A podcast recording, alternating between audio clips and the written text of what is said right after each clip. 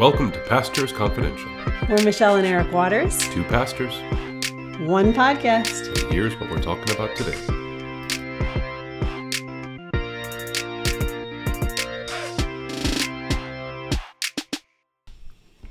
Good morning. Happy Halloween. Happy Halloween. Yes, it's Halloween day on a Monday. Matthew woke up and was like, Why do we have to have school on Halloween? Oh, yeah. Well, that's, that's tough. But, you know, we did have trunk or treat at our church yesterday. Yes. So the kids have already got their, uh, their, their appetites whetted already with some, some candy. So. Yep.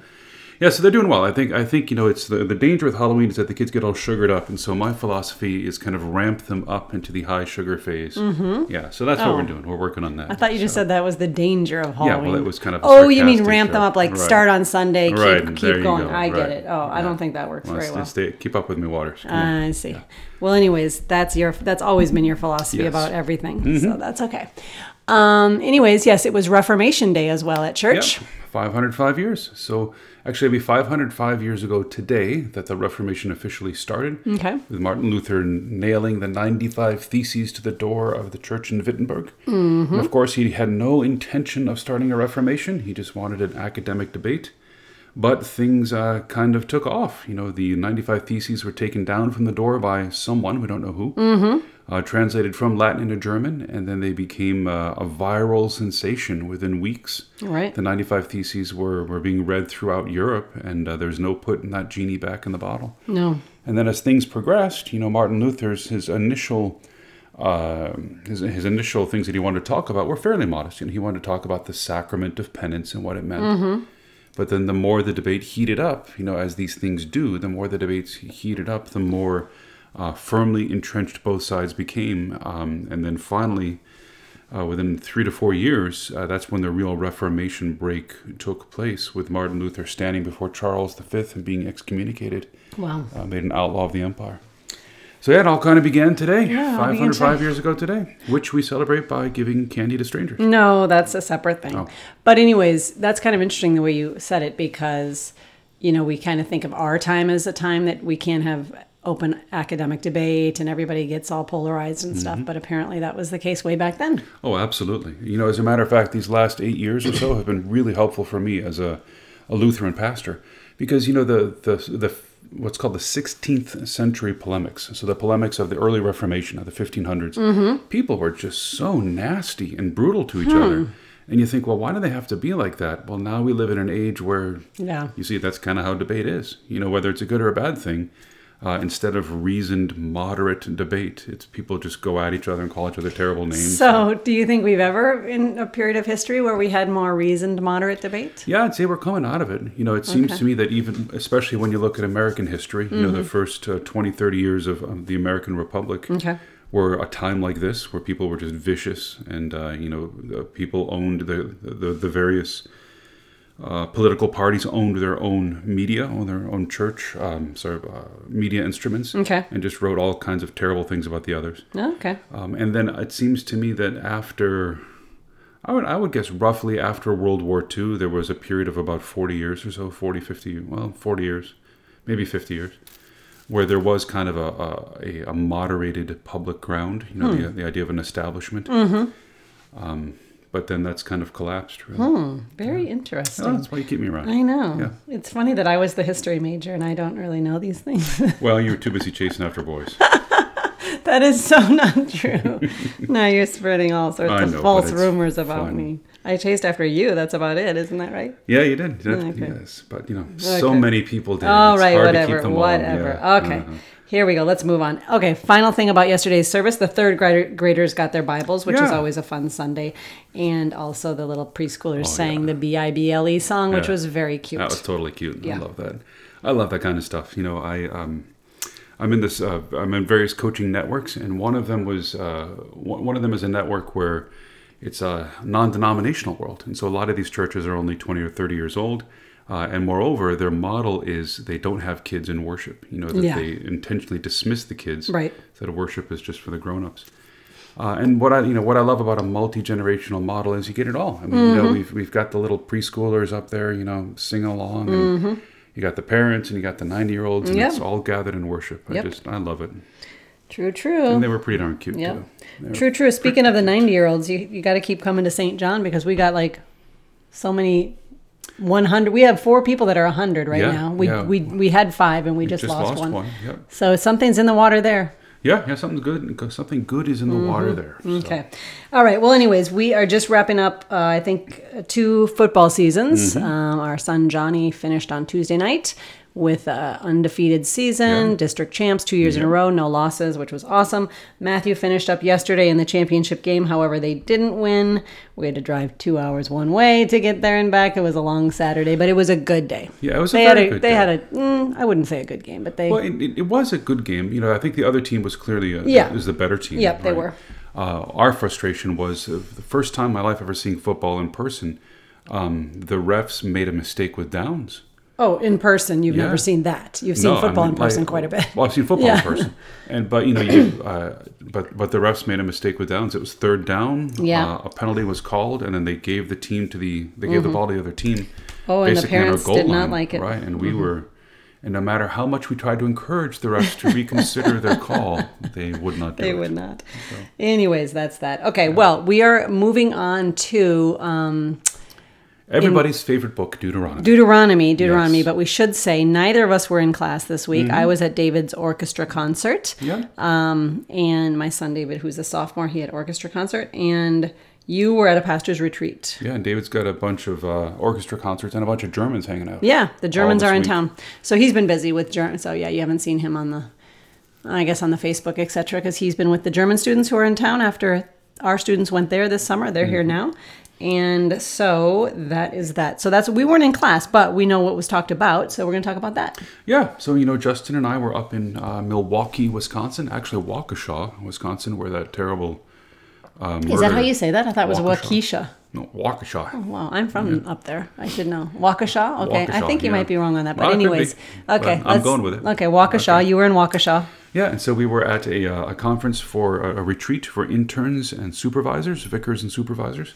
It was very good. You know, uh, three days. We got to meet some of the other vicars and meet some of the other supervisors and kind of compare. You know, what are you doing in your setting? What are you doing in mine? That kind of stuff. And it was very good. Good. Very good. Okay, so let's go get to it. We're already seven minutes in Okay. here. Okay, right. so, Book of Deuteronomy. yeah. So, anyways, the Book of Deuteronomy. She assigned everyone was supposed to read five, six, and eleven. Correct. Mm-hmm. And so that's what we're going to touch on. Yep, so Okay. we're touching on those. So the book of Deuteronomy, I have three main points. And the first is this that the book of Deuteronomy is really the hinge.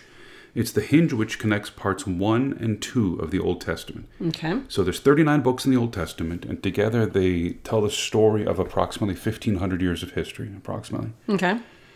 Uh, and there you can divide them into three parts. And so the first part is about the patriarchs, Abraham, Isaac, and Jacob, um, and then extending that into Joseph and Moses. But the first part is really the story about how God chooses a people, God makes a covenant with them, and then God leads them up out of uh, out of Egypt. So that's really the first part. The second part uh, is the story of life in the promised land. So Joshua leads the people into the promised land. And then you have the judges, and you've got King Saul and King David and all the kings. And then that ends with God uh, kicking his people out of the promised land because of their disobedience. And then the third part, the final part of the Old Testament, is the exile and return. So life exiled outside the promised land and then returning from the promised from from exile back to the promised land. That's the third part of the Old Testament. And that's way in the like minor prophets, right? yeah, that's way in the minor prophets, but it's also the story of uh, of Esther and Nehemiah Mm, okay. and those kind of things. And the beginning of this section is we call it the conquest, right? Yes, well, so the conquest is going to be next week. Okay. But my, my point is that the book of Deuteronomy is really the hinge point or the transition point between parts one and part 2 mm-hmm. between the first uh, the first major section of the Old Testament, which is about uh, God's promises to the patriarchs, Yep. and the second major part of the Old Testament, which is life in the promised land. Okay. Uh, and so we see that what, that what uh, Deuteronomy really connects these two. And so the chapter I wanted to read is chapter 7, and it's verses 6 through 9. So we hear this pretty loud. Chapter 7, verses 6 through 9. Moses is speaking, and he says to the people, For you are a people holy to the Lord your God. The Lord your God has chosen you to be a people tr- for his treasured possession. Out of all the peoples who are on the face of the earth, it was not because you are more in number than any other people that the Lord has set his love upon you and chosen you, because you are the fewest of all peoples, but it is because the Lord loves you and is keeping the oath that he swore to your fathers, that the Lord has brought you out with a mighty hand and redeemed you from the house of slavery, from the Pharaoh, from Pharaoh, king of Egypt. Know therefore that the Lord your God is the faithful God who keeps covenant and steadfast love with those who love him. So that's kind of the first part, know, Okay. looking back to what has been. Right. And then here we have what's coming up. Okay. Know therefore that the Lord your God is the faithful God who keeps covenant and steadfast love with those who love him, and who keep his commandments to a thousand generations. Hmm. And he repays to their face those who hate him by destroying them. So he will not be slack with the one who hates him, he will repay him to his face. Therefore you shall be careful to do the commandments and the statutes and the rules that I command you this day. Right. And that is what we get in the 5, 6, and 11 chapters that we Mm-hmm. read, right? Pretty much a lot of this talk about being careful to obey, obey everything I've told you, that it may go well with you, that you may live Right. long, etc., So etc. there, there's this very, very strong. There's a couple themes that come back again and again and again: obedience, being careful, the land. Uh, there's this tripartite phrase: um, the statutes, the rules, the ordinances. Remember, a statute is describes a situation. Uh, when an ox falls into a bank, you shall do thus and so. Right. Right. A commandment is you shall or you shall not. Okay. And an ordinance has to do with a ritual law. You know, uh, don't Yeah. eat a ham and cheese sandwich. right. uh, so, chapter 11, verse 1 talks about uh, keeping the commandments. So, chapter 11, verse 1. You shall therefore love the Lord your God and keep his charge, his statutes, his rules, and his commandments always. Okay. And that's a key thing that, you know, the, there's all of these commandments that are listed. And as I've often said, God's love language is obedience. Mm, you have, So yes, you how do you, you know, how do you show the Lord that you love him? Well, not simply by telling him, uh, and not simply by praising him, but also by doing what he tells you to do, by Mm, that's keeping his commandments. So God's love language is obedience. If you want, uh, if you really want to tell God you love Him, do what He says. Yeah. Right. Mm-hmm. And then, so going back to chapter five now, chapter five. So God's love. So we're setting this up, right? The hinge point between what has gone before, what will follow after. Mm-hmm. And the, the important thing from here on out is to keep the commandments. That's how God will know that you you love Him by you keeping His commandments. And then here's why you want to keep the commandments. So this is chapter 5, verse 31. So Okay. uh, God has just given the Ten Commandments. The people say, we're too, we're too frightened of this. This is terrifying. Moses, you go and you get the rest of the commandments and you bring them to us. And now God is speaking to Moses. And Moses says, um, and God says to Moses, Go and say to them, Return to your tents. But you, Moses, you stand here by me, and I will tell you the whole commandment, and the statutes, and the rules, that you shall teach the people, that they may do them in the land that I am giving them to possess. You shall be careful, therefore, to do as the Lord your God has commanded you. You shall not turn aside to the right hand or to the left. You shall walk in the way that the Lord your God has commanded you, so that you may live, and that it may go well with you, and that you may live long in the land that you shall possess. And so, this idea of uh, obedience to the commandments is tied up with the land Right. that God is just about to bring them into the promised land itself, the land that He promised Abraham 430 years earlier. God's finally about to bring them into the promised land, and He says, Here's the thing if you keep my commandments, then you will be blessed in the promised land. You Right. will possess it for many, many years. Right. Uh, and that obedience is tied not only to possessing the land, that is, you know, that your years may be long in the land the Lord your God is giving to you, Mm-hmm. uh, but also in the conquest of the land. So this is chapter Mm-hmm. 11, verse 20. So God is talking about the uh, chapter 11, verse 20. Okay. God is talking about the commandments. He says, You shall remember them, right? Write the commandments on the doorposts of your house and on your gates, that your days and the days of your children may be multiplied in the land that the Lord swore to your fathers to give them, as long as the heavens are above the earth. For if you are careful to do all of this commandment that I command you to do, loving the Lord your God and walking in his ways and holding him fast, right? So, commandment how do you love God? By keeping his commandments. If you keep his commandments, you'll live in the land as long as the heavens are above the earth. Okay. But there's also this. And if you do these, if you obey the commandments, then the Lord will drive out all these mm-hmm. nations before you, and you will dispossess nations greater and mightier than you. Every place on which the sole of your foot treads shall be yours. Your territory shall be from the wilderness to the Lebanon, from the river, the river Euphrates, to the western sea. No one shall be able to stand against you. the Lord your God will lay the fear of you and the dread of you on all the land that you shall tread, just as he promised you. And so, this idea that by obeying God's commandments, uh, they will not only be able to conquer the promised land, which he remembers, you know, currently inhabited by other people, but that once in the promised land, they shall hold on to it from one generation to the next if they simply obey God's Right. commandments. And then, kind of the, the cherry on top of that is this uh, another idea of blessings and curses. So, this is chapter 11, verse 26. See, I'm setting before you today a blessing and a curse. The blessing, if you obey the commandments of the Lord your God, which I command you today, and the curse, if you do not obey the commandments of the Lord your God, but turn aside from the way that I'm uh, commanding you today. Mm-hmm. And so those are kind of the three big things I wanted to hit about Deuteronomy. Is that first, Deuteronomy is a, a transition or a hinge from part one of the Old Testament to part 2 Second, that the hinge, the, the hinge really is obedience. Uh, by keeping the commandments, not only will you show love for God, but by keeping the commandments, you'll be able to live long in the land that God has given you. And third, that once in the land, if you continue to keep it, you'll be blessed. But if you disobey, well, then you'll be cursed, and eventually you'll be thrown out of the land. Which, of course, is what happens. Exactly. And But we'll so- get there. So in Deuteronomy, you have these two main themes of uh, obedience and the land, and the two of them are tied closely, closely together. Okay. Well, what everybody's going to be asking, or what you know, people with modern sensibilities Mm-hmm. ask, is, okay, well, this was a land the Lord loved. This was a people that He loved. Why did they get to go in and just take it from other people? Yeah, it's a great commandment. It's it's very disturbing, you know, because God even says, let's see. It's a great question you meant, not a great uh, commandment. yes, thank Okay. you. Well, that's why I Well, it was a commandment that He made, but yes. Yeah, because God is pretty unequivocal about Yeah. it. This is chapter 7, verse 1. When the Lord your God brings you into the land that you are entering to take possession of it, and clears away many nations before you the Hittites, Girgashites, Amorites, Canaanites, Perizzites, Hivites, so on and so forth. When the Lord God gives them over to you and you defeat them, you must devote them to complete destruction. You mm-hmm. shall show no mercy to them. You shall not intermarry them. You shall not have mercy, but you shall completely destroy them. Right. Yeah, so what he's really calling for is what we would now call a genocide Yeah. uh, upon these tribes that are there, which is highly disturbing. Yeah. Um, and there's no getting around it. I mean, that's what God tells the people to do. Now, we can moderate it somewhat. Uh, we can put boundaries around it by saying two things. One is that this is a commandment given to the nation of Israel for when they are to draw, go into the promised land.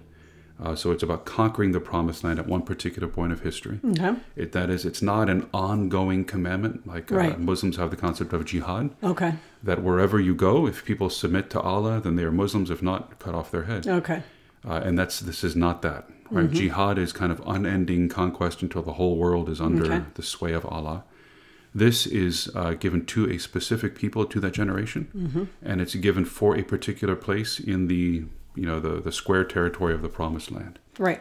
And I mean, even further, if we we always have to read scripture like in light of God's whole story and in light of Mm-hmm. His character, we know His character is not to destroy um, any that are righteous, right? Because you know Abraham got him talked down when he wanted to wipe out Sodom and Gomorrah. You know, Abraham he was like, if there's well, he did wipe it out, but Abraham Mm-hmm. was like, wait, if there's ten people, if there's five, you know, and and the Lord is like. There's no one righteous there, Yeah. right? And so obviously we have to assume that in these that these cultures, and we know they celebrated like child sacrifice and all these other things, temple prostitution. So apparently the Lord saw fit to destroy it. Yeah, and, and that's the thing. I mean, these were not, uh, you know, the old term used to be noble savages, which comes from uh, Right. Rousseau, I think it was. Right. You know, these were not happy go lucky people just kind of, you know, minding their own business. Uh, but these these are horrible people. Right. You know, they were they were sacrificing their own children. They were there's all kinds of sexual immorality. Mm-hmm. Right. I mean, all these commandments that God gives about, you know, don't sleep with animals because is that's what why, they were doing. right? Exactly. So they were not innocent people. Right. Right. They, they were not innocent. Uh, and so that, that's the second point. The first is that it's not an ongoing commandment just to kill anyone you want. Got it. Mm-hmm. It's it's limited to conquering the promised land. Second, the people who were to be conquered were themselves guilty of horrible, horrible Right. crimes. Um, it's I, I suppose in, in kind of a somewhat similar way.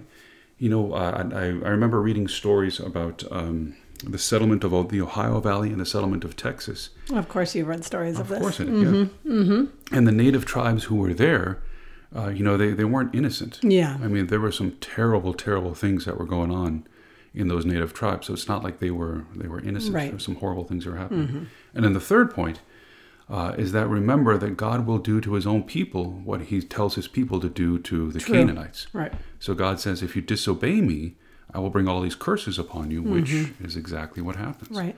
Um, so God is just. You know, he's he's not. Uh, he tells the Israelites to wipe out the Canaanites, but then when the Israelites fall into the same sins that the Canaanites did, God sends the Babylonians against them. So okay. God is just. Yes, exactly. Even to his own people.